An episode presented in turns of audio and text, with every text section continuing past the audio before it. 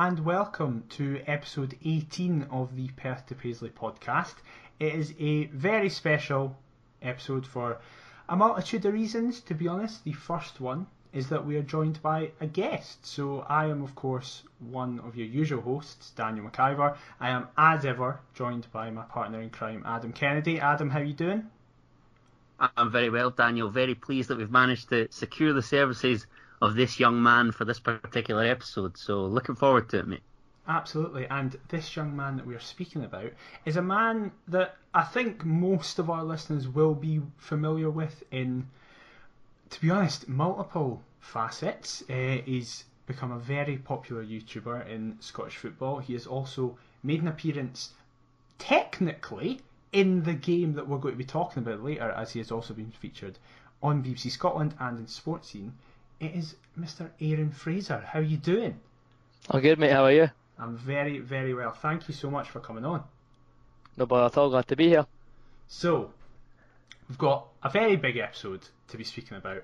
However, we're going to have to start this in a way that no one could have predicted that we were starting it in because if you're a neutral to this, then you're probably thinking, after the result you've had at the weekend, how are you not all bouncing off the walls, absolutely loving your life? And listen, we'll get there. But we do have to start with the horrifically sad news that came out at half time of said semi final against Hibernian. It was the news that our club captain at the time of the last Scottish Cup win and the man who has played more games for Hearts than any other foreign player, Marius Zaliukas, unfortunately and very sadly passed away at the age of 36 from motor neuron disease something that has completely come at a shock to not only Hearts fans but the whole of Scottish football and football in general. Um, as I say, it was made official by the Lithuanian Football Association during the game at Hampden against Hibs. Some may say very apt, considering Marius's finest moment was, of course, at that ground against that opposition in that tournament as well. And it completely rocked everybody so I will get into my own thoughts in a wee bit. However, Adam, I'll come to you first. First of all, what was your reaction to the news, and just generally, what what are your memories of Marius Zaliukas? Well, first of all, I have to say I was absolutely gobsmacked. Um, was fully unaware of Marius Zaliukas's illness, uh, troubles, and what have you.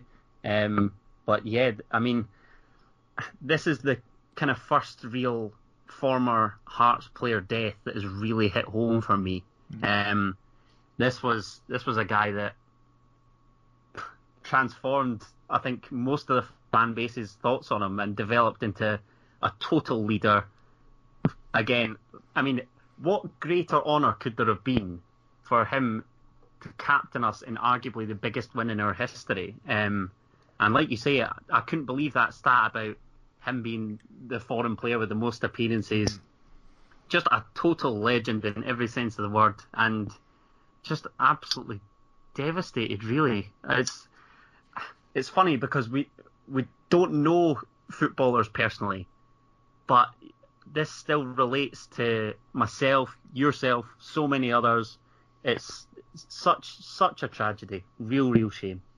And of course, Aaron, you had probably the most envious job of us all because whilst we could all kind of take in the news ourselves and deal with it in our own way, you, like the commentators, presenters, were presenting. You were doing a live stream, and first of all, massive, massive respect to you on the way you handled yourself. You allowed yourself that emotion that every single Hearts fan was going through, and you continued through and put on a fantastic performance in your own right in terms of performing. But again, I'll ask the same questions to you. What were your thoughts originally, and what is your views on Zaliukas overall?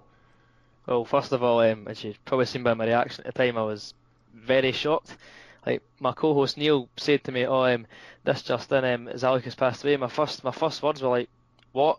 You're joking? Mm-hmm. That that can't be real." You're thinking Marius is such a titan on the park, such a warrior leader. You never think when they're that young that he'd just be gone one minute here, next minute gone. And um, I was still in disbelief for a good couple of minutes until the tweet came out from um, obviously the Lithuanian FA confirming his death, and then it just it still didn't feel real up until half time because I still had a show to put on. I still had to keep talking, but Mm-hmm. at half time I kind of like checked my Twitter just to make sure that like it was a real it was real, and then it happened. Like Zal was actually gone. Like I'm sitting here just now. I've got a signed scarf on my wall. First signature um, on the scarf is actually Zaliukas's, which I've only just noticed that now. So it's just um, you're, you're reminded of the big man everywhere you look. Like if I look to my left, I've got a photo of the 2012 team, captain's armband. Right, as I said, the signed scarf. It's just like, you, as you said, you don't really know footballers personally, but when somebody that's represented your club in such a manner has like passed away, especially so young from such a cruel illness, it it really takes you by surprise. And um, it's just I, I don't obviously I never knew Marius personally, but when I was the mascot at Hearts, he was the he was the captain that I walked out with. So like you're looking up at him thinking, whoa, this big, absolute tanky a man. Really, you, you can't conceive him being like floored by such a cruel illness. Like obviously the nature of the disease, like it's just a, a cruel, horrible way to to go. And you just can't imagine such a man like Zaliukas like ever having to be succumbing to such an illness. But aye, it's a massive shame, and it's really rocked the fan base. The the, the death of our um, our former leader, really, our, our former club captain. It's just shocking. Absolutely. Um, my own personal view, I met Zal a few times. Uh, as you both said, we don't know him personally, but we feel like we do. It's the attachment that football players give to football clubs, and that's just generally. Never mind the club captain in the biggest game. I know I'm repeating a lot of what both you guys have said and what everybody said, but it is so true. Like there is some players that just you can't even anticipate or think of in that sense and it is such the age that it has happened the fact that he recently had a child with his wife of course it is just so tragic um, I've never reacted to a win like that before um, obviously one of the biggest moments in our club's history when you think of the context of the game and when that final whistle went, I just completely burst into tears. I'd managed to, I said this in a tweet, I'd managed to hold myself together uh, when I saw the news for the whole of the second half and then all extra time. But as soon as Boyce's penalty went in, I started thinking, come on, just get it done for him. And listen, I am an atheist and the most non spiritual person in the world, but it is, you can't deny that there is almost something written there that we managed to get it done in that fixture, in that stadium, where he had his best moment and our best moment collectively. So we, as a podcast, wish to extend our thoughts to the Zaliukas family and, of course, to the entirety of the Hearts fan base. There is currently a petition. I don't know if you guys have seen it to retire the number 26. Um, obviously, it would mean that our current captain, who played yesterday, Craig Halkett, I know he's not actually captain, but you know what I mean, he played yesterday. It would mean he'd have to get a new number at the end of next season, but we'll link that petition below if you wish to sign it. That's entirely your own opinion. Um, I will also add this in here. It's been a horrible weekend for everybody in Edinburgh because it has been confirmed earlier today that Kevin Nisbet, of course, Hib striker, sadly lost his dad to an awful disease on Wednesday. Um, we will, of course, get into what happened in the game later on, but much like how Hibs fans have been fantastic as overall with Zaliukas and our fan base, we should be doing the same back to them, and it's been very refreshing to see the amount of kind of well wishes to the Nisbet family. So, on behalf of the podcast again, we wish to extend our condolences there. So, without trying to make this kind of trivialise or anything like that, we do have a lot to speak about, but we wanted to spend the first kind of wee while speaking about that. Your best memories as Alucas, please leave in the comments of anything that we're currently posting. Um, so yeah, Good delivery, solid header away. Mishan was up there, Foster, Zaliukas! It fell for Zaliukas, and he guided it into the net. Hearts of their second after 54 minutes. They're keeping the dream alive. So, moving on, we did have one of the biggest games ever, and incredibly, we won. In many ways against all odds. But before we even slightly dive in, I'll come at you first, Aaron. What are your thoughts on the fact that we're in another Scottish Cup final? Forward, you love to see it. Yeah. It's just it's mental, really. Like you're thinking, like obviously there was a big gap between us reaching finals. Obviously after the five-one, it took us until last season to reach it again.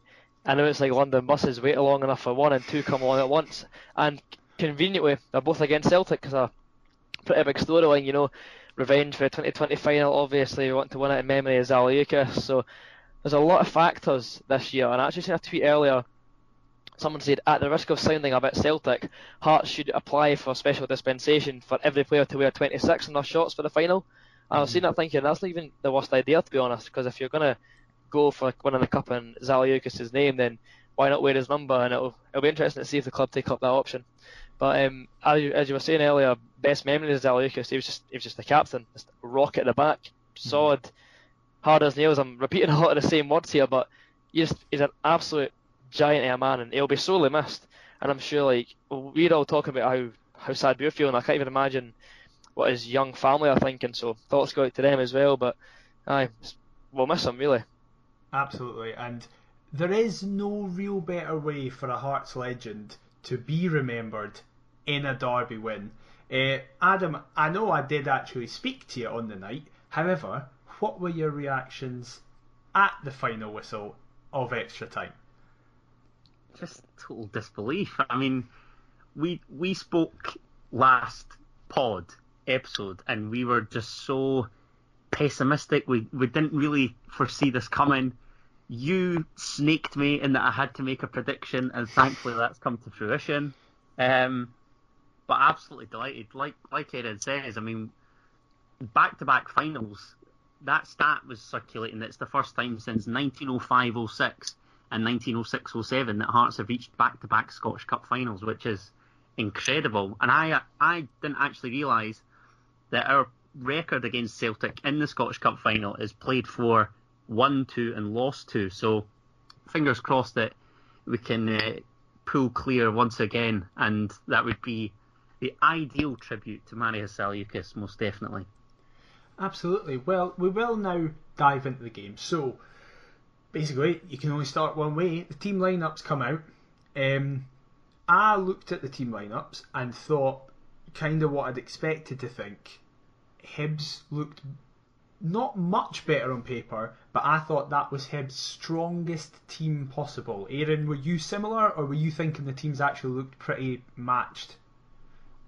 I thought both teams put out a pretty first choice eleven because um, obviously because of where I'm from, uh, quite a fair few of my pals unfortunately support the wee team. So I was asking them before the game, um, is this your strongest side? And they're saying, yeah, it's pretty first choice. One of them was saying though that they've not played their first choice eleven all season. They've, they've kept resting players, and don't know how accurate that is. But if it's coming from a few Hibs fans, then I'll I'll take their word for it. But mm-hmm.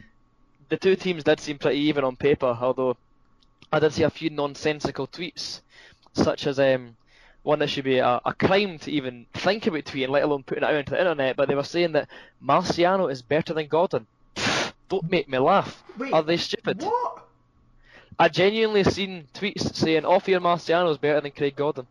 I sadly saw a couple they of them as well, and I don't know why. I don't know why it's even a debate because if if we're taking anything from the 120 minutes that we saw, you know, it's it's it's night and day, really. That's unbelievable that that would even be a discussion. As you say, even before the game. Like, but never mind when you actually watch that 120 minutes. It's absolutely night and day. Like, that's absolutely baffling. But Adam, what about you? Because obviously we spent most of last week picking our teams. And uh, we both made it very clear that the kind of main area of discussion was the midfield too. What did you think when you saw we were lining up with the same partnership that played against Arbroath? I think it was, I think it was fairly natural to assume that we we might perhaps see a repeat performance. Um, I don't know. I, I think I think the concern for me was obviously having lost Josh Ginnelly at Arbroath. I didn't see Craig Wighton as being a kind of part of that trio in behind Liam Boyce. I had assumed from just seeing the names because I hate the way that Hearts um, and most clubs kind of put them out.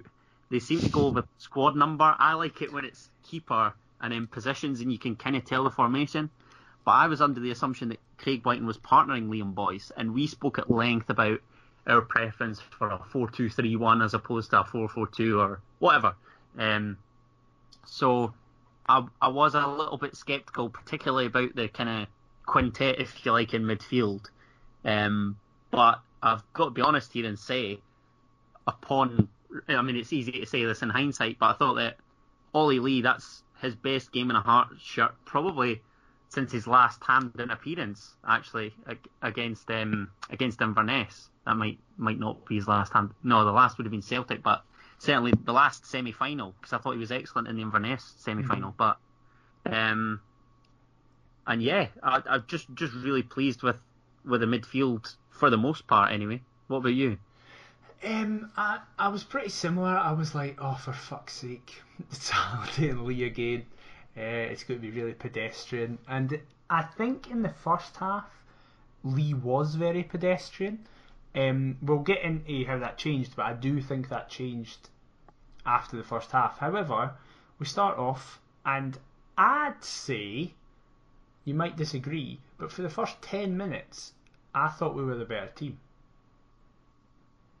I would go along with that, to be honest. I thought, I thought that it kind of was summed up in the first half. Really, it seemed as though we had more kind of half chances, and Hibs had better, more clear cut opportunities. Um, but that's that's perhaps just personal opinion. But I, I, I mean, that first half was pretty poor. In, in all honesty, um, I, I agree with you though. I, I do think we started we started brightly, but I mean, uh, we obviously had to wait till the second half for it to really kind of spring into life, in my opinion. Yeah, definitely. Aaron, are you the same? Because obviously we had the, if I remember rightly, in the first 10 minutes we had that chance where Walker played a shot for a quick free kick, and also Jordan Roberts had a chance where he kind of hit one from distance as well. Yeah, we had a few good chances early on. I thought, as you said earlier, I thought we were the better team to begin with, but at points we did let them back into it, and I was getting a little bit worried, to be honest. But obviously, when the, when the opening goal went in for Wighton and I absolutely lost it because obviously I'd found out about Zaliukas round about half time, mm-hmm. and I just honestly just couldn't get a big man off my mind because I was obviously I actually went off the air for a couple of minutes to try and yeah. regain my composure. Left Neil doing all the work. Apologies for that, mate. But when I eventually got back and figured out that yes, you do have to switch a camera back on after you turn it off. Not long, not long after that, um, the opening goal duly arrived, and I just you can't actually hear me very well because I screamed that loudly. My microphone stopped recording.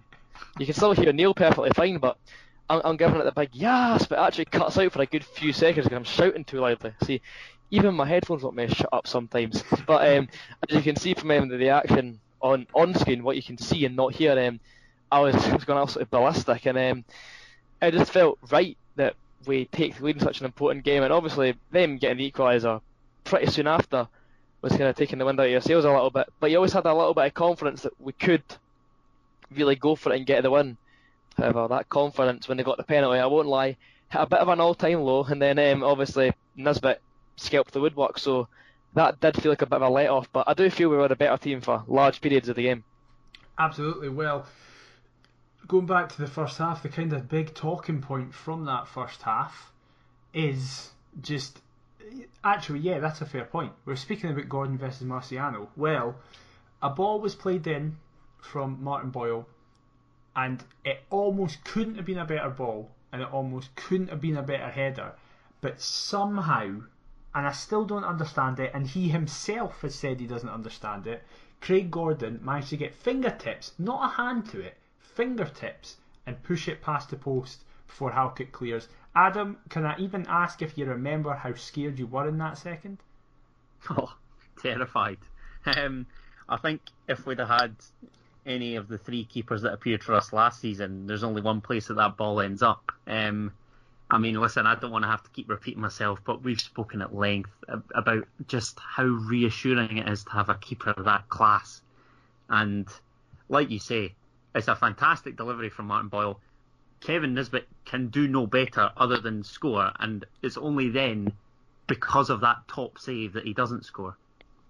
Well, because this is the thing that I want to ask actually, Aaron. How much of Craig Gordon's time do you properly remember? Because we are young Hearts fans, all three of us, but you're a wee bit younger than us as well. So how much memory do you have of, for example, the 2006 Cup final? Absolutely nothing. I was three years old. Well, then that answers the big question because I wanted to, it's so interesting to have the perspective of because this is kind of like your first experience of Craig Gordon is. in the Hearts top. Yeah, how is it? How are you enjoying it? It's absolutely fantastic. Because um, I've love only ever I've only ever seen Craig Gordon lining up against Hearts. Oh, I can't like- even imagine that. I can't was- even that's- I've, imagine I've that. only ever, I've only ever known him as the Celtic keeper that used to play for Hearts years ago. But I've, I've always noticed that um, whenever it, whenever Celtic have you know like they've won the league at Tynecastle a few times in the last few years, I've noticed Gordon just goes over, claps the fans, and goes straight in the tunnel. Doesn't Mhm. get involved in any of the whatever they do, whatever silly dance and drum beat they've got cooked up over in the Green Brigade just now. But um, I've noticed he's been very reserved in his celebrations, even at massive triumphs in his career. You know, winning a league title and a five 0 win on the final day. Surely you're absolutely buzzing, and he just goes over, claps the fans, and just runs off. Like, and I always thought that probably speaks volumes about he wants to come back one day. But when when he signed in the summer, I was obviously delighted, but I still didn't quite appreciate. I also said this on Twitter earlier. I've only seen him line up against Hearts, so I've never appreciated how good a goalkeeper he is until now. Like last night was probably the first time that I've seen like a Craig Gordon Hearts performance, and I'm sitting there going, "You're joking! Like you've got no right to save half of them." That's- that is that is genuinely ridiculous. Like we- we've had a couple folk on the podcast, and I've been the youngest one. Now it's bonkers for me having firstly somebody that's younger than me, and secondly somebody that had only seen Craig Gordon as an opposition keeper. Like that's just insane to me. but I, gen- genuinely, I'm starting to feel old. This So is like what what year did Gordon like first come through at Hearts? He came through in 2004. He made his debut before that, technically, but he kind of became a feature of the team in you've been 2004. what, like I'm gonna make you feel very very old. I was ah. one year old. Oh, fuck off, man! That is bonkers. There's no need for that! Sorry, my oh bad. my god, man. Because, like, oh my god. I, so I, was- I was That's nine. like primary two. Yeah, I was I was nine when we won the cup in 2006, and to me that's like you can't have a younger moment. Like, I, I was eight at the five one game. Oh no, my god. weren't, eh? But then again, I was eight in 2006, so yeah, it is what it is, mate. It's just, but but I'm so thankful that there's so many reasons that I'm thankful Craig Gordon's back at Hearts. One of it is because, as me and Adam have said, he is one of the original childhood heroes for us. But also, it allows moments like this where the generation that just missed him, which is including my brother, because my brother was two when we won the cup in 2006. He's a year younger than you, so he doesn't really remember Craig Gordon. So it means that this crop now gets to see it because there is moments in that game where 90% of goalkeepers would not save the amount of shots that he faced. He's just ridiculous, isn't he? It's, just, uh, he's an absolute joke. That is How good way it is. it. It really is. I mean, but then you need only look. He's a record sale. Had you know his praises sung by Gianluigi Buffon. Like, there's not many. I mean, it's even bonkers just saying that that somebody that's come through our academy has been recognised by a World Cup winner. Like, there can be no greater praise. Well, that man who got praise kept us in it in the first half. Also, just before that as well, Michael Smith, the lovely, lovely, beautiful dad that he is, stuck out his boot where McGuinness had a chance, and it was at this point and kind of going into half time. I was a bit like, oh, I don't. I'm delighted to get in at half time nil nil, but I didn't really see where a goal was coming from. And I want to mention them now because I don't want to focus on too many negatives from this game because there's almost none. But Adam, I'll come to you first. I thought Jordan Roberts was awful. Thank God you said it because I said literally I've got a big chat with all my pals and whatever, and I'm not gonna lie. Due to my pre-match nerves, I'd kept pretty quiet in, in the group chats as I tend to do, and uh, I just put at half time the worst message: Jordan Roberts has been the worst player on the park. That is all, because at this point I was thinking I, I really was shitting my pants. I've got to be honest. Um, and I thought, yeah, just nothing seemed to, to come off for him at all. And we'll obviously touch on it later on, but I feel as though the substitutions really did change the game for us Mhm. due to, due to how poor, obviously, the likes of Jordan Roberts were. Aaron, were you much the same? Because I feel like there was he was really good at winning fouls. He seemed to be getting fouled all the time in the first half. But my main, for example, before I come to you, my main criticism of of him was he was constantly, and it was Kingsley as well to an extent, but Kingsley just was better at it. They kept standing off Boyle, and I was like, the one thing you don't do with Martin Boyle is stand off him. He wasn't very effective, was he? Like when Robert signed, I was looking at the video. Like for example, that goal that he scored against Motherwell Yeah. at Park was just pff, you're thinking, I want a bit of that, and he's really not shown a bit of that so far. Like obviously, he had those like two long distance shots in the first half that kind of trickled into Marciano's gloves, but apart from those snapshots, I can't actually recall him doing anything. Mm-hmm. Like I know it sounds really harsh towards him because I'm sure like he's still trying his best, but what did Jordan Roberts actually do? You're Like, what- right. What did he so do? right. I fully agree. That was that was very much what I was screaming at the screen about. Like, what are you doing? Um, but then we get into the second half, and as we'll just kind of jump into it because not much happened in between. The subs were made, and Hibs were kind of getting on the front foot again. They had a couple of chances, one of which Jordan Roberts was massively at fault at, where he just didn't track a run, where I think it was Nisbet headed close at the front post, Boyle cleared, and then you think, oh god, this could get bad. And then two subs were made. Jamie Walker, who I actually also think, I don't think he had a bad game, he just didn't really get to do much, and Jordan Roberts went off. And Peter Haring and Stephen Naismith came on. And listen, Adam, you and me have said it for the past few weeks. We don't see how Stephen Naismith gets into his team. He changed the game when we came on. When he came on. Totally agree, mate. I, I, I literally thought exactly the same thing. I thought, I don't know, I don't know whether it's because we've perhaps got better or perceived better players in the positions that he'd be looking to play, but just that introduction, it just felt as though it gave us a new lease of life, and it's as though the experience that he's accumulated over the course of his career, that was just massive for us, and you're right. It, it seemed as though he, he knew what to do in order for us to try and gain a foothold again in the game. So his introduction was massive, as was obviously Peter Haring's, and to have the pair of them come on, you know, it, it really is. It's two. They're two fantastic weapons in our arsenal, really. Absolutely, and well, those two subs, in my opinion, directly led to the first goal, where Ollie Lee got pushed out wide as we switched to a 4-4-2, which unbelievably I thought he was fantastic in that kind of. They got brought on in like roughly the 55th minute, and from then until the 120th, I thought Ollie Lee was really useful on the right hand side. It's unbelievable what Peter Haring does for Ollie Lee. Peter Haring comes in the park, and Ollie Lee just becomes a different human being because he picks the ball up, swings a perfect ball in. And Aaron, I've been on the Craig Wighton fan bus since the start, since before the start of the season, since the start of pre-season. How have you interpreted his just?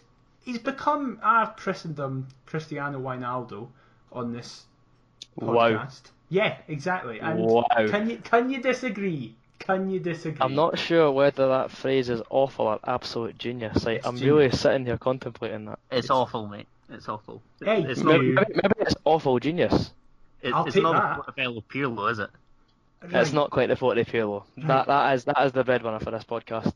Listen, very much. listen, That's Aaron, what the this is the box said. man. This is the man who thought Aaron Hickey played less than five games for us.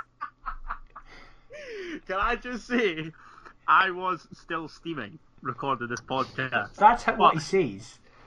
But um, I I agree with you, Ari Ollie Lee. I actually thought he was much better on the right than he was in the centre, bizarrely. So might If you're that, across the ball. might that be a potential? I don't want to say a position change, but it's certainly another option for us. Definitely, but yeah, Aaron, you've said your reaction to the goal. Did you expect it to come through Wighton? Because I did, because that is, by the way, listeners, my third bet in a row that has Oh. come in. Craig Wighton, first goal scorer, we fifty pounds. That is me won two hundred and fifty pounds off Hearts this mo- this month, basically, because we've only been playing a month. What did what did you get nine to one? Yeah, That is outrageous. Thanks for sharing the tip, mate. Mate, I've been doing it every week. no, I've heard of Michael Smith every week. It's Never been did I Michael ever Smith. think I, I saw somebody say what was what was the other one that I saw in the nickname? Oh, the Tayside Torres. Right, we're getting ridiculous now. Aaron, what do you think of Wighton so far? He's really turned it round. Like obviously the player that came in when he was at the start. To be fair, you can give him a bit of slack because he was actually coming back from an ACL injury when he signed for Hearts. And I've, I've I've read this for Neilson a few times. He said it takes you about round about 12 to 18 months to even when you're recovered from said injury to really hit your best and really hit form. And if you look at the time, it's round about or not too much over the 12 to 18 month period for him to come back. I think it's no coincidence that now that his knee's in much better nick, he's got himself in better shape, got his head down, shaved it as well, and really um, worked hard. And now he's like he's a different player. Like you're you're like you're not going to line up. you're going, oh no, White, and you're going, yes, White, and it's a good thing. Like I never would have pictured it when he got bombed out on loan to Arbroath that he'd be the man to score an absolutely stunning header at Hampden against Hibs to get us well on the way to a second Scottish Cup final in a row. Like 2020 has been a very strange year by all accounts. I can understand that, but you're still not thinking, in light of everything that's went on, that you're going to be backing Craig Wighton to score a first at Hampden against Hibs, and for people to not all be in complete shock at it. Because see when the ball comes to Wighton, you're not thinking, oh, it's over the bar. You're thinking, goal, and he's turned it round so rapidly, and I'm buzzing for him. He's in the final 12 months of his contract, and he's really proved his point so far. And I hope he keeps banging them in. and I hope we sign him up for next season because we don't want to lose him in this form. Not at all. He's been He's, Brilliant. He seems to be taking that Marius Zaliukas route, doesn't he? Because I've seen various comparisons by people where initially Zal was a bomb scare in the same way that Wighton you couldn't you couldn't really see what he contributed at all. he was just there. And like Aaron, say, uh, Aaron says, it's you know that pre-season ultimately, or the or COVID even, COVID hitting seems to have been the best thing for Craig Wighton. So long may it continue. I I, I too am absolutely delighted that he's proven me wrong, and long may it continue. Well done. Absolutely. So we go one 0 up. Loving it. I don't know what Hibs' defence is doing there. I don't know where Paul Hanlon is, for example, the man who we were told would absolutely boss this. However, Or McKinnon. McKinnon either. Actually, now we can speak about him. How shit is Ryan Porteous? Because I have heard that he is going to be the future of the Scotland backline. He's going to be going for a multi-million pound move down south. I've every single game I've seen him play, and it's not just once or twice. I've seen him about ten or eleven times. I've never seen him play well. Adam, have you? Um, I, I don't I don't want to sound a bit controversial here, but I feel as though his kind of desire to get carded is ultimately what's holding him back. I think he just needs to focus more on his game, and you know the the stuff when they held Rangers to a draw at Easter Road. I mean, he he grabbed the headlines for his antics after, and he's just he's just proven a wee bit of a Ned, isn't he? Like Yeah. I don't I don't think he's I don't think he's that bad as as people make out. But just I mean just focus focus on being a genuine decent team player and stop putting Hibs in the mud with needless bookings, stupid fouls and just all round stupidity. For me, I just don't. I just, I just don't see where the like affection comes from out with Hibs fans. Like, I get it. To me, he's very much in the Gary O'Connor, Derek Riordan, Ian Murray, Yeah. Ivan that Sproule mould. mould. Like, yeah, yeah. Yeah, he's that he's that kind of Hibs player. Um, but out with it, the amount of fans who are not Hibs fans who are like, he's absolutely class. He's going to be incredible. It's like I just I think he's fine. Like you're so right with what you say. He's so like, oh, I need to, I need to act up to live up to this image. It's like, see, if he just focused on being a better defender, we probably wouldn't have won yesterday uh, on Saturday. Like, if you'd just been like, I'm just going to get my head down and focus and properly, actually care about this game, he probably defends that Wighton goal. Like, it's just, I just don't get it. It must be infuriating as a fan because let's be frank, Hibs have produced some decent talent through the years, and if they regard him as highly as they do, they must just be hoping that he screws them up, gets his head down, and performs to how they believe that he can perform. Um, but I, I mean, I, I see folks saying, or rather, I, I mean, we're going to talk about it later on. Hibs.net was some laugh. What a sight! and I did see some people say that he had a good game, and I'm thinking, Somebody said he was man of the match. Are they on crack? Yes, but that's a separate point. It's just, uh, honestly, he would wind me up. If if I was a Hibs season ticket holder, he would frustrate the living daylight out of me. Going to pay wa- and watch him essentially screw up for them as often as he does. Absolutely. Well, something that frustrated the daylights out of me was Heart of Midlothian conceding what was apparently an offside goal. I will be honest, I've not seen a replay. I never for a second thought it was offside, but apparently it was. Aaron, what was your kind of view of it? Do you think, well, first of all, do you think it was offside? But secondly, do you think we should have held on for a wee bit longer before conceding? Well, firstly, at a time I'm, I'm saying that's that has to be offside, surely, because in true Derby spirit, you, you'd call for any decision against you. Like if, if it's a goal kick, you'll argue that's a corner, that's a throw, in, whatever you want to say. But um, I, initially, I'm like, oh, that can't be offside, surely not. But looking back on it, no, sorry, even when it went in, I'm like, oh, that must be offside, surely. But looking back on it, I, I don't think it was off. I don't think it was offside. The only player that I thought was offside was Nisbet, but he never interfered with the play. He just kind of like the ball went past him, and so did all the play. So I don't think that it was um, offside. It was a correct decision to give the goal. But the thing that stood out for me most about the goal is my shock at seeing Craig Gordon conceding a goal. it's like my, my dad explained to me like perfectly. I, I don't have the words for it at the time, but because he is so good, like obviously you know like if, go, your team's going to concede goals, but when you've got a goalkeeper like Gordon you're still bamboozles that how someone can get the ball past them. And often it's only a, a margin of fingertips, but you're thinking they've actually got the ball past Craig Gordon. Like, how does a human being do that?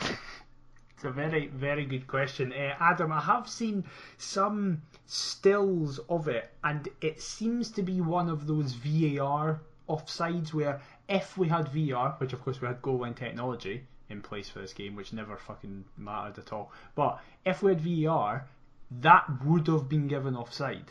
What was your interpretation of it though at the goal? Because mainly because I've seen a lot of people say Popescu and Halkett should do better. But my argument is if the goal's offside, they've done their job well. Yeah, I'd go along with that. To be honest, I mean, I think you need only look down south at the the calamity that VAR is proving to be. Really, I, I mean, I don't trust Scottish officials at the best of times, but them having a potential second glance, I mean, it, it might it might better the decision, but chances are it probably wouldn't. Um, as for Halkett and Popescu, I, I, agree with you in that if it if it is offside, which I'm I'm not sure, I'm really not sure. Uh, potentially, but they they have done their job, and to be fair, it is it is a fantastic header from Christian Doidge. As mm-hmm. Aaron says, it is a shock that Craig Gordon's conceded, but for them to be knocking on the door, eventually they would be let in, and it was a, it was a decent effort.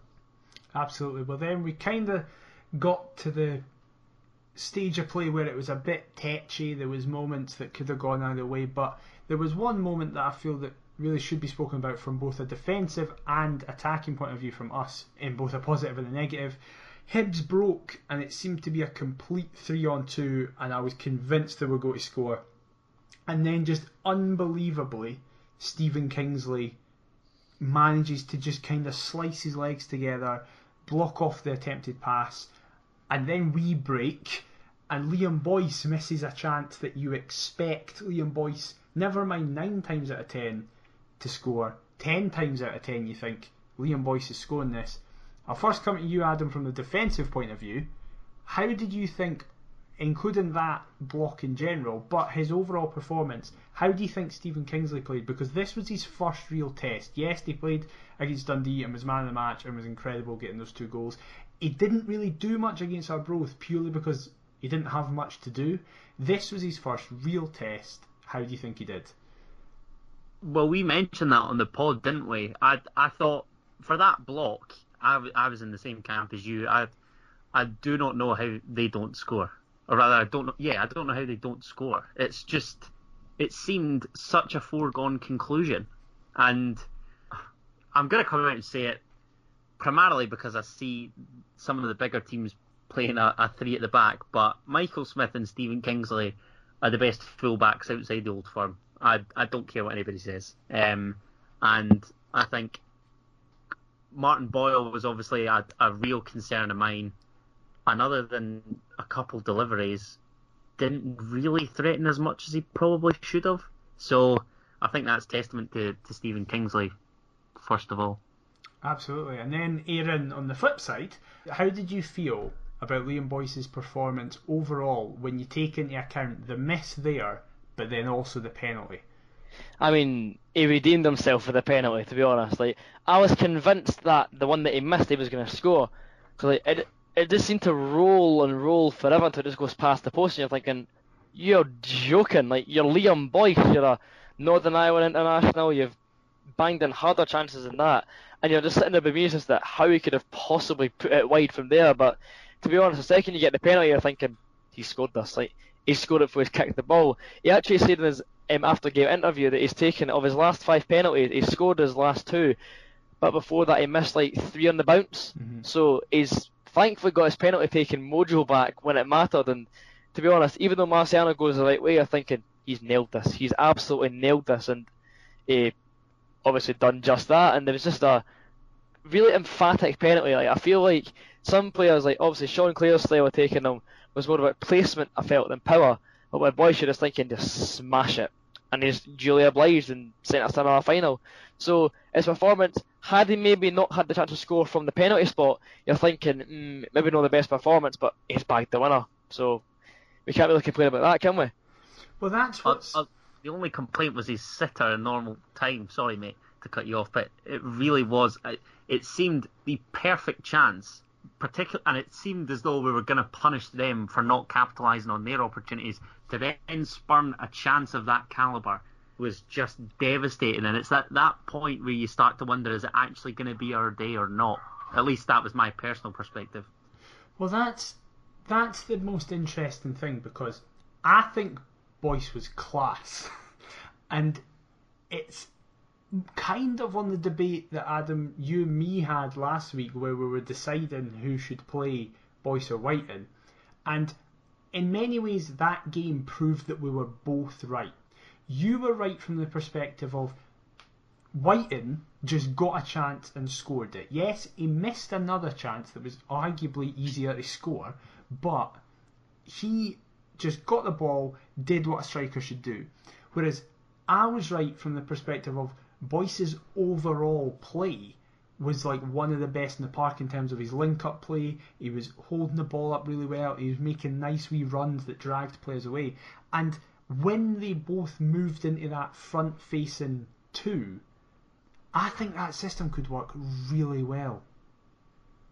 So do I, and I, I think Saturday's probably the perfect opportunity to actually, you know, trial it.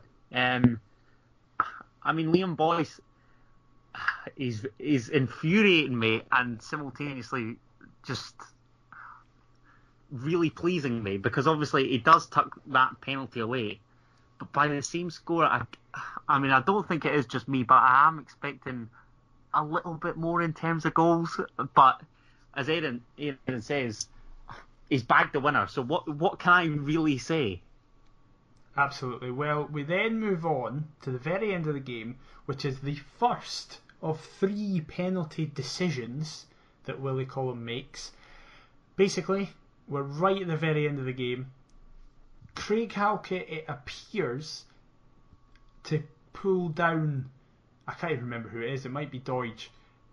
Pull down him, get up, then something happens with Martin Boyle, and then the whistle goes, and for half a second my heart dropped, thinking that he's given a pen, and then he gives us a free kick. Aaron, I'll come to you first. Do you think Hibs deserved a penalty there for either of the altercations? If they were going to give one, I was going to be convinced that they would have gave the one at the end where, where Boyle hit the deck soon after the first foul because you know it's like the it's that point in the game you're thinking surely it's Willie Collum he, he'd love to give, to give a penalty for the drama but I think the placement of the fourth official has really impacted that one because see if the, because the fourth official yeah sorry can't speak the fourth official was right in front of him and he could see everything going on see if he hadn't been there I reckon Collum would have just blow, blown for a penalty because it would appear a lot of the time if referees don't know what's going on, they'll just give it for they'll give the the attackers the, the benefit of the doubt. But obviously, I I'm, I was very surprised that one never got given. But with Nisbet's, I was just thinking game over.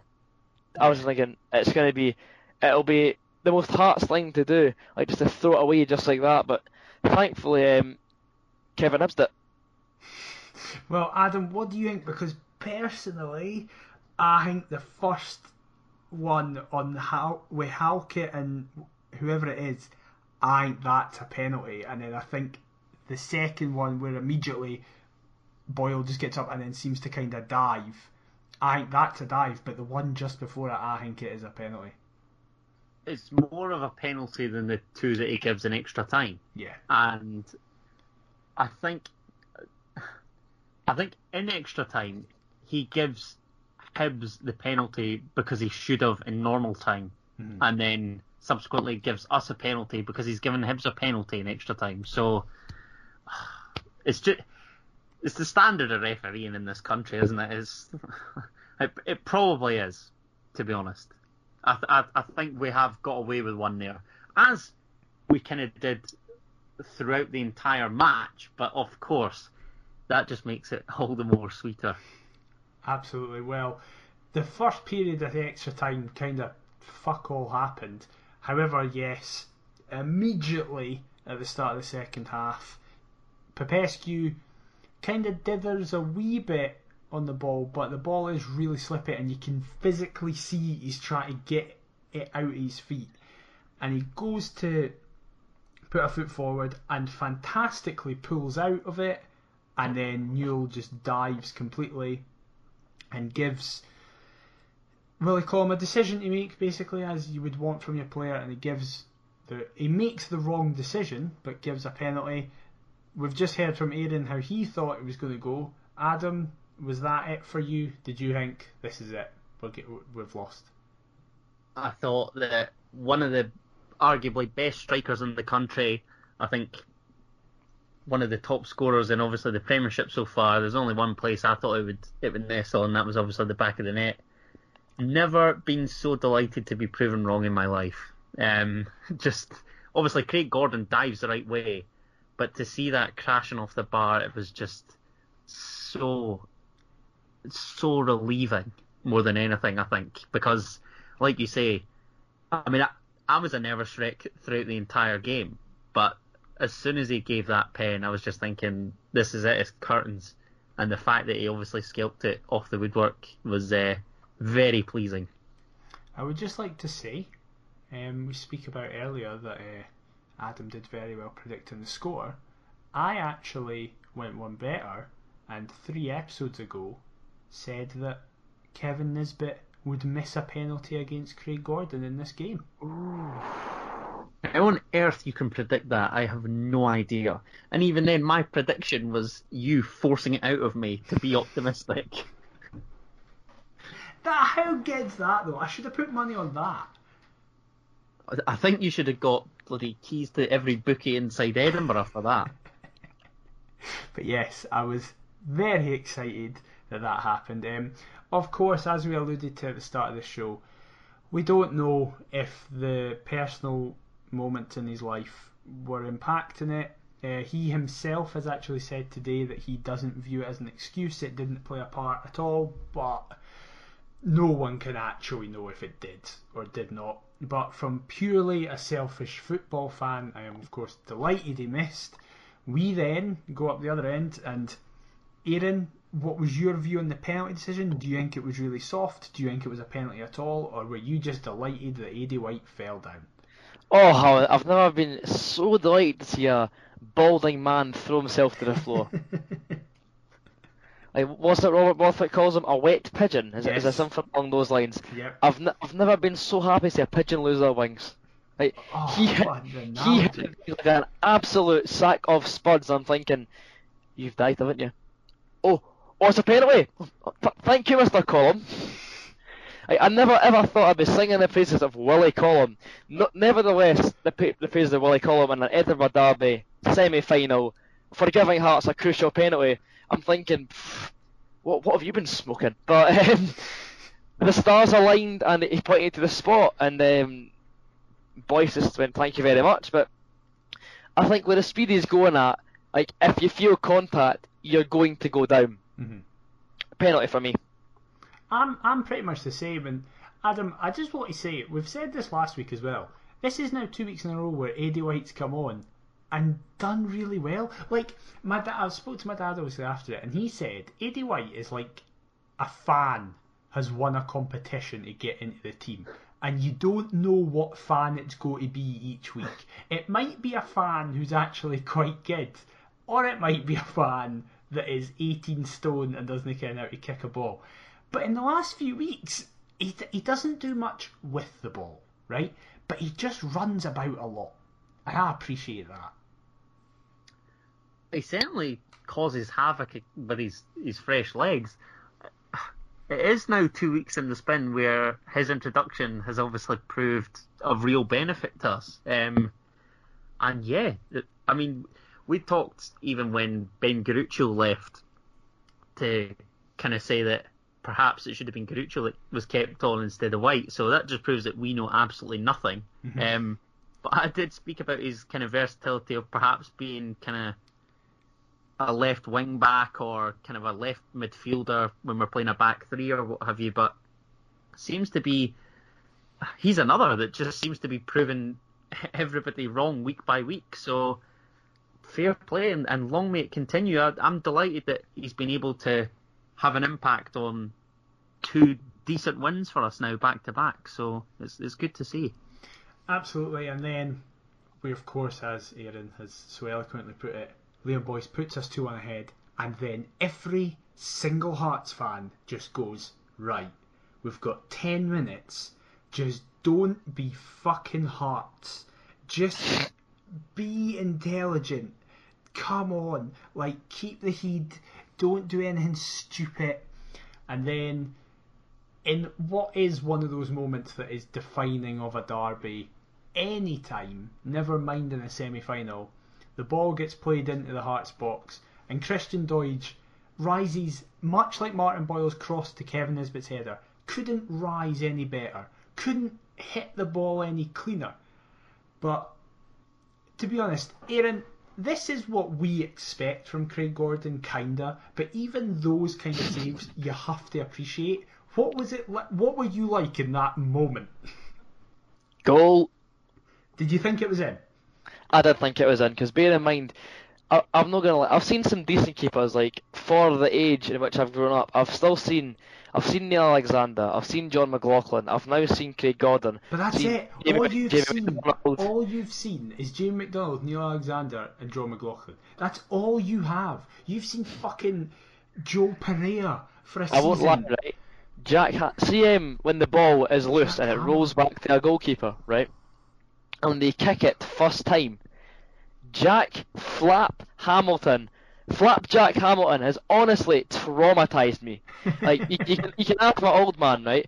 Every time the ball rolls back to for the keeper to kick, kick it off the ground when it's just rolling back, I always shut my eyes and look away and cringe. And he's going, "What are you doing?" What I'm like, I, I'm sorry, it's just my Jack Hamilton syndrome kicking in. That's understandable. Like honestly, that man has shaken me to my core. Like Jack I'm not- Hamilton's giving you PTSD. Can I just say, Jack Hamilton syndrome would be a fantastic title. That's exactly what the title's going to be. Oh, that's, that's my Jack Hamilton syndrome. JHS. It's some common side effects are despising goalkeepers and wanting to um, shout at anybody with curly hair within 50 metres of you. Tapping your pants at any defensive frailty. Yeah, no, it's. Listen, it's understandable. I mean, that's yeah, that's that that, that just shows how lucky we were, Daniel. Yeah. Honestly, like see the the the effects, the positive effects on my mental stability having a goalkeeper for Hearts that can catch a ball, unlike Mr. Pereira, make saves, unlike most of the jobs that I've seen. Oh, you wake up smiling every morning. It's like what a feeling this is. I'm not used to it. I mean, this is the thing, right? The game has changed. The game's evolved. Many times you need a goalkeeper to be able to play with his feet. That's why Craig Gordon wasn't featuring for Celtic, especially towards the end of that Brendan Rodgers time and into the beginning of Neil Lennon's time, because he couldn't play out from the back. And the one one upside of Joe Pereira was that he was basically a centre mid. He was so confident with his feet. But to be honest, especially in the Scottish game, I couldn't give a shit about goalkeepers' distribution if they're making saves.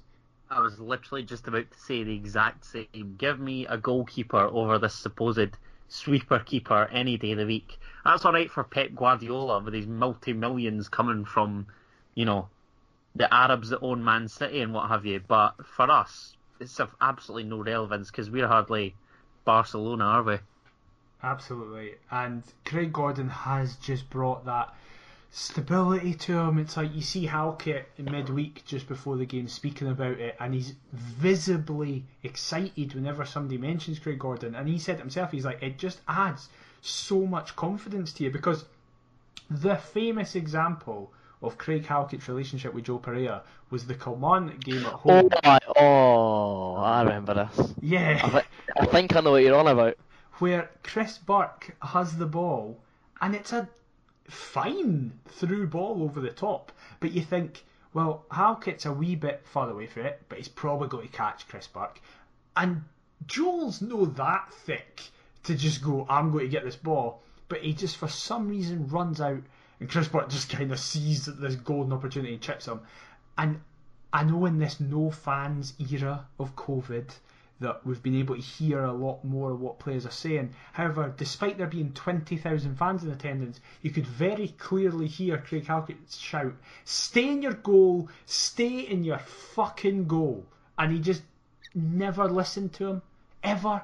And Craig Gordon provides that just calmness of if a defender makes a mistake, they go, it doesn't just mean that we've now automatically conceded.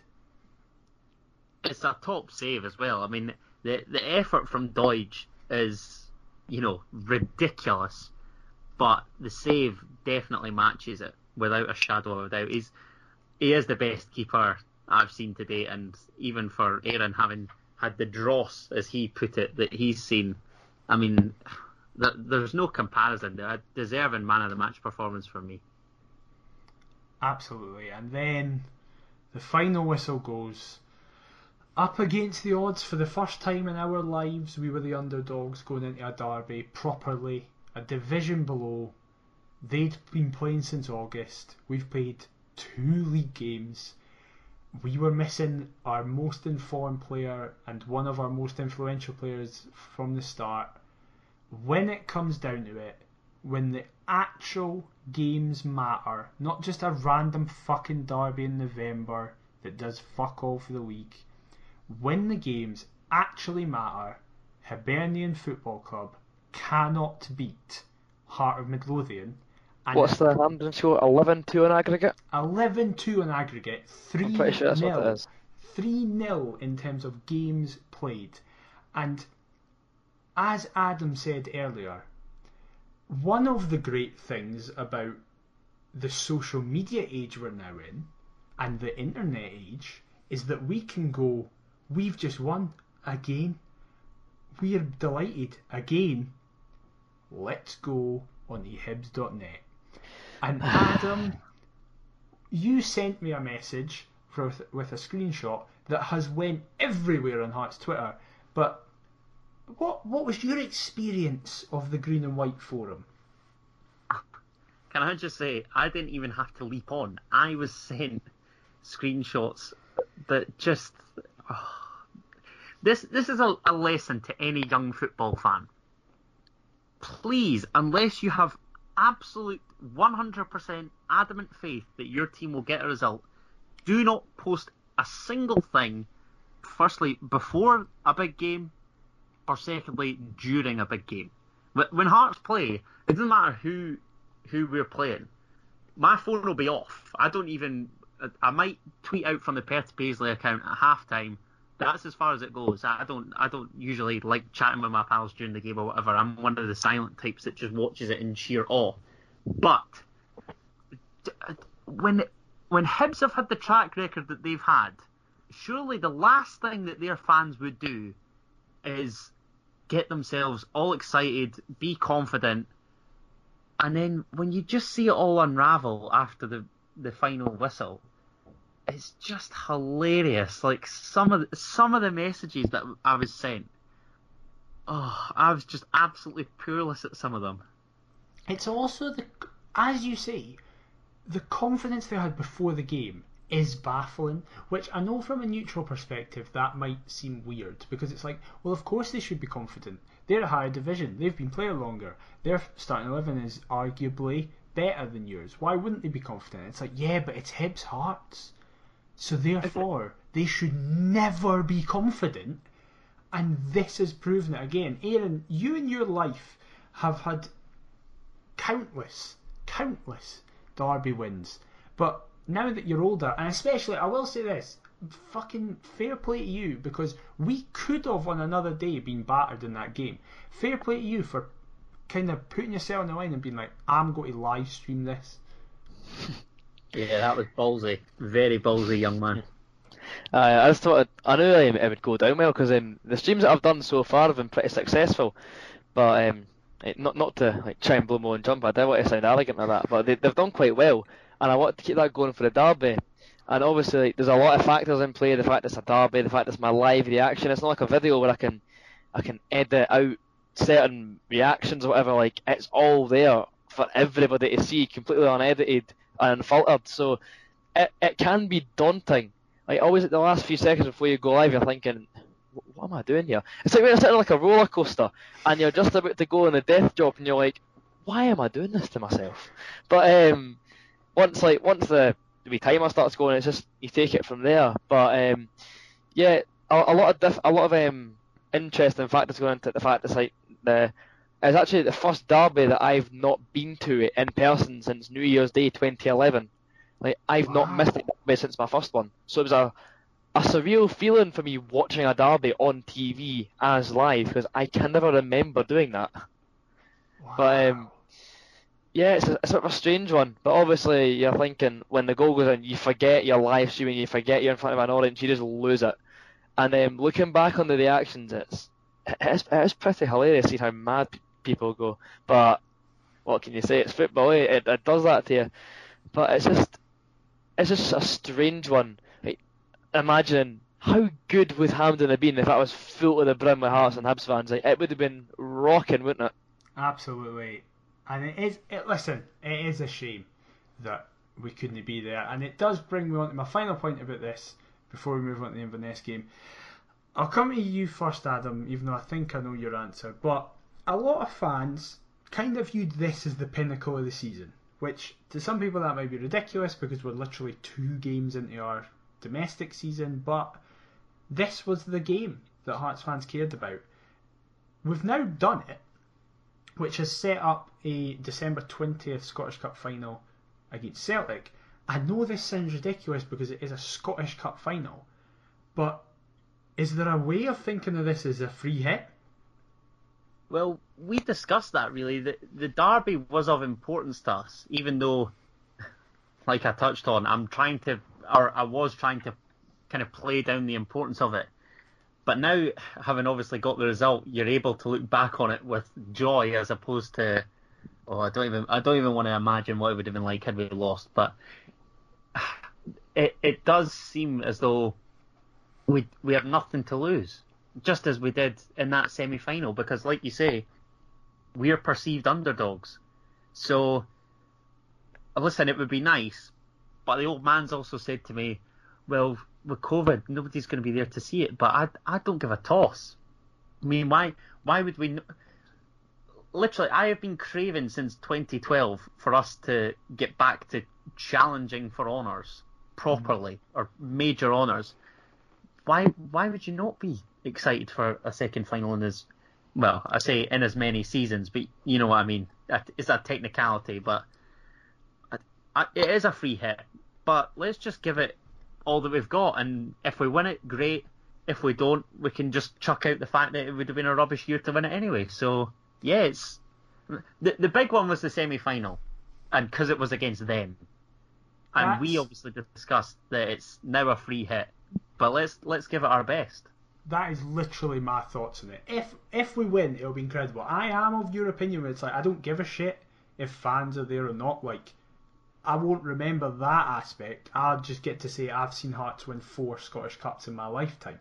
I wasn't at the '98 one, like, but that doesn't matter. I've still I can still say I've seen Hearts win four Scottish Cups. Like, the Scottish Cup trophy is what matters. Like to say that we've won it. But on the flip side, it's like, but if we do get beat, even if we get battered, it's like, well, one, it's Celtic. Even at our full strength, we're going to be underdogs. Now we're a division below. It's a fuck, it's in December. Like, ah well. But Aaron, are you different? Are you like, no, this is absolutely massive. We need to be putting everything into it, and if we lose, it's a nightmare. A Scottish Cup final against Celtic. It doesn't get much bigger than that, does it? It's true. It's very true. I know. I know. I I've seen some people on Twitter proclaiming, "I don't care about this derby. It's last season's cup. No fans are there. It's irrelevant. Shut your mouth, honestly. Like, see if you can't get up, regardless of his last season's cup, regardless of the fact that it is only getting played to keep Celtic happy. I don't care about any of that. It's a Scottish Cup semi-final against Hibs. That's like saying for like the 06 game, oh, but the final's only against Gretna.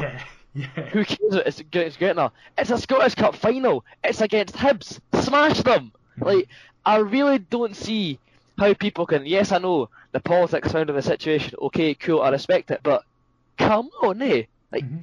if you can't get up for that, then give your head a wobble, right? Frankly, give your head a wobble. But as for the, the upcoming final against Celtic, I think it's a chance to right a few wrongs. I reckon nobody expected us to do anything against them last time, and we took the lead through Ryan Edwards. Like we could have actually won that game. We were a team until team. Peter Haring came off. Exactly. And this time around, I reckon if you put the current Hearts team into that game, they could have won it. They really could have. Mm-hmm. And I reckon this time around is a chance for some salvation. Do it for Zaliukas. Put put right. I almost said put say um, put right um, the wrongs of the previous final and just. I reckon having no fans there will be to our advantage because as much as I don't like to admit it, see when Celtic fans get up for it, like they carry that team forward a lot. Mm-hmm. And I reckon being an empty Hampden, yeah, they're still the same players, they're still capable of the same football ability. But I think having no fans there will be, will be a bit more of a shock to them. Like they won't have that constant like racket behind them to keep them going when things are maybe going not so well. And like, there's no denying their fans give them a lift in such big games. Like all those European nights they bang on about. The fans play a massive part by getting getting their team up for it. So I reckon having no fans there could be up for our advantage. And maybe, for example, with Wighton, he's done a lot well since there's been nobody there moaning at him. But um, mm-hmm. I reckon empty stands play into our hands and give them more of a disadvantage. There certainly is some romanticism as well because Aaron touched on Zaliukas there as well. I just think my old man will have seen a final victory over Rangers and a final victory over Hibs. Celtic's the one we need to tick off, and mm-hmm. to have won the Scottish Cup by beating those three in finals. You can't get any better than that for us, really. Absolutely, and I do actually. Aaron makes a really good point. Like the lack of fans, I agree. I think will help us. But listen, we're a month, uh, just under two months away from it technically. anything could happen for them. They could, because listen, they're no playing well just now. I know they saw off Aberdeen pretty comfortably, but that second half they were a bit tetchy and they're not playing fantastically. But that could all change. But we will see. As I say, a very emotional day for a multitude of reasons. But we did it. We beat them. They are eternally in our shadow, and it was just an absolutely fantastic day. But we are, however, that's not it. The season's not done. The season's only just started. And this upcoming Saturday, we play Inverness at Tynecastle. Adam, what do you think's going to happen?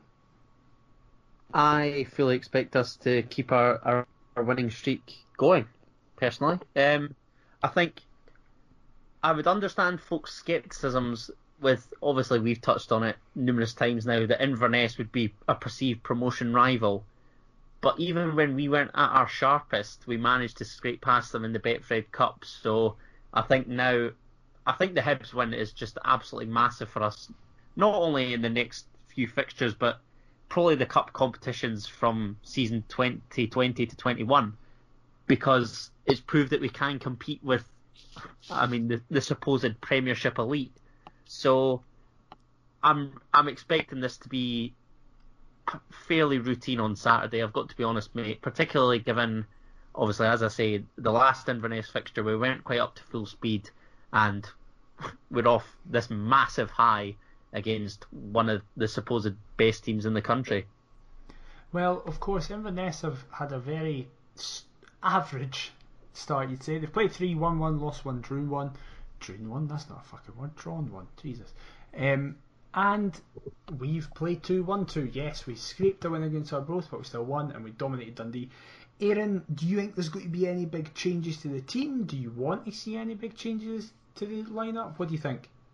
If it isn't broken, don't fix it, I think. Mm-hmm. I mean, obviously, we've, it's still a while towards the final, so we can't exactly be saying, oh, there's, there's, a, there's a big cup final coming up, so we should rest the players. We need to get tank in this league.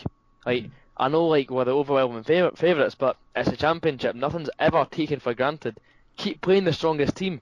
Uh, uh, and um, the championship season last time, I enjoyed it because um, obviously like I was I was growing up throughout some um, not so good years for the club. Aside from obviously, well we all know how downhill it went after 2012, but I was sitting there like thinking, when are we gonna win a game, score a goal in the championship season? We were absolutely pumping teams, and I loved that. Like winning games 5 1 as standard every week, 10 0 at one point. It was ridiculous. But that's what being in the championship does. Like, you're expected to smash teams. Like, you feel like a Celtic fan, don't you? Like, you're, you're walking up thinking, I want to see five goals today. You can almost, like, try and predict the first three or four goal scorers because you're thinking that's how many goals are going to be going every single game. So, I reckon we need to be down here, smashing these teams while we're here, and show that we are clearly, and like, there's no doubt about it anyway, but we clearly don't belong at this level of football. We have to show that by playing our strongest team. I, I would fully agree. Um, I think it's interesting with Inverness because obviously, as Adam said, we did kind of scrape past them, but we were solid at the same time. It was weird, like we just had a lot of the ball. Robbo's the manager. I absolutely adore John Robertson, but he's tactically he's quite simple. He's very much just get out and play, lads. You'll be fine. and when you come up against Robbie Neilson, who is a tactician and has a plan and shapes and stuff like that, you expect us to win. Of course, Inverness's backline has done very well. They've, they've not conceded too many goals from the start of the Betfred Cup, but you you have to think we should have this totally in the bag. I think for me, the bigger game this month is the Dunfermline game because Adam, so far, they're the only team not to drop points apart from ourselves. They are, and obviously my college pal Cammy is a big Dunfermline fan, and he's just loving life. I think um, the Pars have basically bettered their best ever start to a season. I think six straight wins. Mm-hmm. Um, so I, I get what you mean, and obviously the fact that it's at East End as well. I think at Tynie we've touched on the fact that teams should rock up and just be swept aside, and I think Inverness on Saturday should prove no different. I do find it interesting that you pair are on about sort of keeping that current kind of four two three one and what have you. I'm I'm sort of swaying towards seeing what Wighton and Boyce as recognised strikers in a kind of four four two would do, mm-hmm. but I mean that's just that's just personal preference. I mean I'd I'd be happy to see us continue in the same fate that we have so far. I'd I'd be honest. I'd be happy with both as well. Um, and I think as well with the personnel we have, it's quite an easy system to change during the game, as we have seen in the last couple of games. Um, we've asked every guest this so far, so I'm going to ask you as well, Aaron. How well do you see us doing this season? Because as you say, we're overwhelming favourites. Um, we've had people like Borthwick come on who is just like we should be winning every single game. He'll be disappointed with anything less than 25 wins. But then we've had Cammy come on and say it's going to be a really hard season because, as you say, the championship is very unpredictable and it can do a lot. What is your? I'm not going to ask you for a points total or anything like that, but how do you think we're just going to have this done by February kind of thing, or do you think it could go further than that, or do you think we could struggle in some places? Hopefully, it's um, over before Easter Part Two, Electric Boogaloo. To be honest, like I, I do think we need to get this league wrapped up. Like we're we're going to win the league, and if we somehow don't win the league and this gets clipped, I'll not be a happy bunny. But we need to win this league. We need to, as a, just steamroll our way through this division. Do I think we're going to go through the entire season undefeated? No. I do think we're going to lose at some point, and when that time comes around, don't fire up your airplane because we're still going to win the league. But th- there's guaranteed there's, go- there's going to be some idiot, surely, that's going to be going, we should be going unbeaten, Neilson out, and it's just like, shut up. Like, uh, like we need, don't get me wrong, should we pump this week? Yes. Do I think we're going to pump this week? Also, yes. Will we go unbeaten? It's unreasonable to think we're going to go unbeaten. It's disrespectful because there's a lot of good teams still in this league that will cause us problems like CRM, um, well, maybe not your Dundee's anymore, but definitely your Dunfermline, your Arbroath, they're still tricky team to play against despite the win. There will be every team will see us as the biggest scalp. Every team will be determined to cause an upset, and I don't think we're going to go through this whole season undefeated. But if we can go for it, I wouldn't mind it. But I don't think it's going to happen. However, if it does, I'll be very happy. That's a very, very well put, and I'm glad you picked up on Neilson there because I just wanted to end with many, many Hearts fans. It's probably, in my opinion, a vocal minority who were like Neilson out, the plain idiots and stuff like that. But there were many, many Hearts fans who almost never forgave Neilson for that two all draw, and then of course the one 0 replay and the money spinner comments and stuff like that. However, one of the main reasons I was delighted with one on Saturday, apart from the obvious ones, was for him because I think ever since he's come back, he's always put so much precedent on that game. He said that was the reason we came back early. That was the reason we've played so many preseason games. That was the reason we've had such a good start. He was just thinking for that. And at least personally, Adam, I don't know if you agree or you disagree. I think and I hope that goes a long way in kind of shutting those people up and being like, right, he's got over that hurdle now. He had a, he, in fairness, had a dreadful record against Hibs, probably the worst managerial record against Hibs for somebody who has played who has managed consistently for us. But he's now got over that hurdle, and he's done it by outthinking Jack Ross with those changes that changed the game, and just he's, he's he has gotten over that hump. Totally, mate. I, I'm delighted. I really hope that this is, like you say, the first kind of step for the, the road of recovery for, for Robbie. But he doesn't have to prove anything to me. I think I think if we were to live it all again, as much as we'd like to change the record against Hibs, you know, it, it is what it is. Um, I think you could see how much it meant to him come that final whistle as well. And like you say, I was kind of not bemused by the changes, but I was I was wondering, you know, how why he'd taken certain players off and whatever. But it, it just goes to show that he he's the one that's paid to make the decisions, and ultimately on Saturday he got it absolutely bang on. Absolutely, Aaron, are you fully behind Robbie Neilson? Yes, I reckon he's the man to get us up, and he's hopefully the man to continue on. It's obviously it's a bit of a strange one for me because it's quite funny. As- my first year of high school was the first season back from the championship, so it's weird. I started it off with Robbie Neilson, then we kind of lost our way in between. We've had, and let me tell you, going to high school in Leith when your team's being managed by Ian Cathro, for example, it's um, it- it- it's character building, but That's one way of putting it. yeah, it is one way of putting it, but honestly, see, giving it back, giving it back when you've won, like, like this morning, for example, I walked into there with a Craig Gordon esque grin, and it was not off my face all day. Right, I had double administration this morning. I had to sit there for two hours and almost have a mental breakdown at spreadsheet errors, and I still walked out of that class beaming with joy, knowing that I could go to every single Hibs fan in the school, walk up to them and ha- not have to say anything, and just smile at them, and they would know exactly what I meant. What a feeling, honestly. What a feeling. absolutely. Firstly, it's bonkers that you were at school today. Don't! That's all I was about to fucking say! The fact that he's a double admin! And secondly, I I was in I was in sixth year at Penicuik High School, and I'd been made head boy when you were in first year. At, I'm assuming it was Leith Academy, was it? Leith Academy, yeah. Yeah.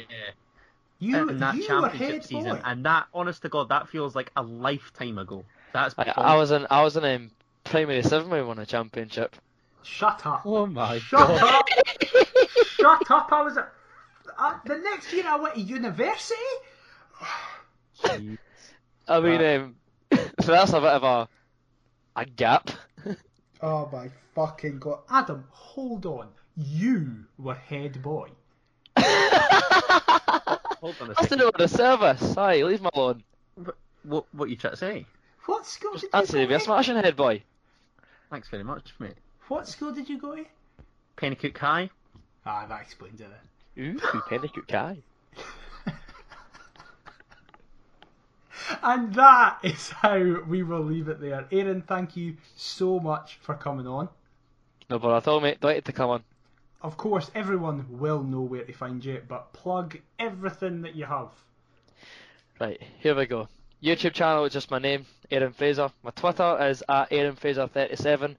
My Instagram for all my Hearts football YouTube stuff really is at We Are the Gorgie Boys. And um, I think that's it. Well done. He's done very well there. Adam, Mr. Head Boy, where can folk find you? They can find me at Adam T Kendo on all the socials. And yourself, you cheeky slag. That's not my title. That's harsh. That's very harsh. But That's, no, can go on. find- No, I was, no. What were you going to say? This No, I is was- on the intro. I was going to say it's as harsh as saying you were made head boy. I mean, it's a fair comment to make. However, I am at McIver the Mark. We are at Perth to Paisley. You can get in contact with us on the Perth to Paisley Facebook page, Perth to Paisley Twitter. You can email us, perthtopaisley at gmail.com. Please leave us a review on your platform of choice. Massively helps you out. Massive shout out to guys like Rich and stuff like that who have just been insanely supportive and have just been amazing. Adam, I assume you echo the same sentiment. Oh, totally, mate. Totally. Hearts fans are just the elite of the elite. Absolutely. We will have, I presume, a Pupper Predicts after Dusty got it wrong Honestly, absolutely delighted because she would have had to have found a new kennel. Um, just absolutely delighted that she's been proven wrong. But yes, we will, and hopefully she sways towards the Jambos once more. Absolutely. So you can catch all of that on the Perth Paisley YouTube channel, which is also where you can get the podcast now. It's all happening. We're doing great. We won the derby. We're going to win the league. See you next time.